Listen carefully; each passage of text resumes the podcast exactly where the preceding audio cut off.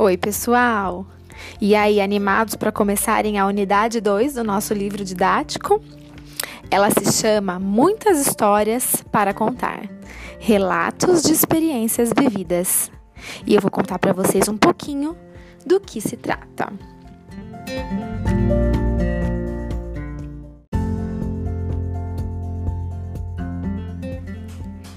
Esta unidade trabalhará com um gênero chamado Relatos de Experiências Vividas. São textos que servem para relatar, oralmente ou por escrito, coisas que as pessoas vivenciaram para memorização e documentação das ações humanas, ou seja, das nossas ações. Nesse tipo de texto, a fala pode ser de uma pessoa ou de um grupo, vivenciadas por elas, e são experiências que vão ser compartilhadas naquele texto. E também lembre-se, não se trata de uma obra ficcional. As histórias, elas são relatadas em primeira pessoa do singular ou do plural. E elas requerem que o narrador esteja no texto, participe da história. A gente espera que nesse tipo de texto surjam sentimentos, sensações a respeito dos fatos narrados. E que tipo de linguagem utilizar nos relatos de experiências vividas? Isso vai depender do interlocutor e do local de circulação do seu texto. Então, a linguagem ela pode ser tanto formal como informal. Os textos, eles geralmente iniciam localizando o leitor em relação aos fatos que vão ser narrados e no tempo que aconteceram. Tem uma sequência de tempo.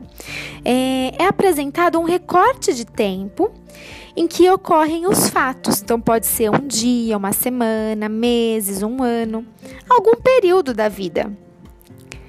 Nesse tipo de texto, é comum a valorização da experiência de pessoas comuns e a criação de espaços de produção e circulação de relatos de experiências vividas, como de grupos de amigos, grupos de trabalho, sala de aula.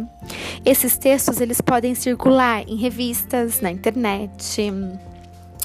E aí, qual o tema que a gente usa para escrever esse tipo de texto?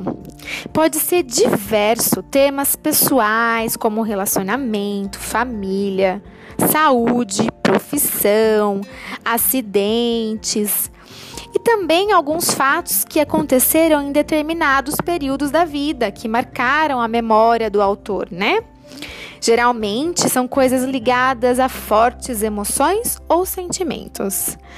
E também a gente gosta de trabalhar a leitura, compartilhar esses textos. Então, nessa unidade, a gente vai poder se lembrar das nossas próprias experiências vividas, as coisas que acontecem na nossa família, que eles sempre nos contam, as nossas rodas de conversa com os amigos, e tudo isso a gente vai poder escrever e compartilhar com a turma. E aí, animados?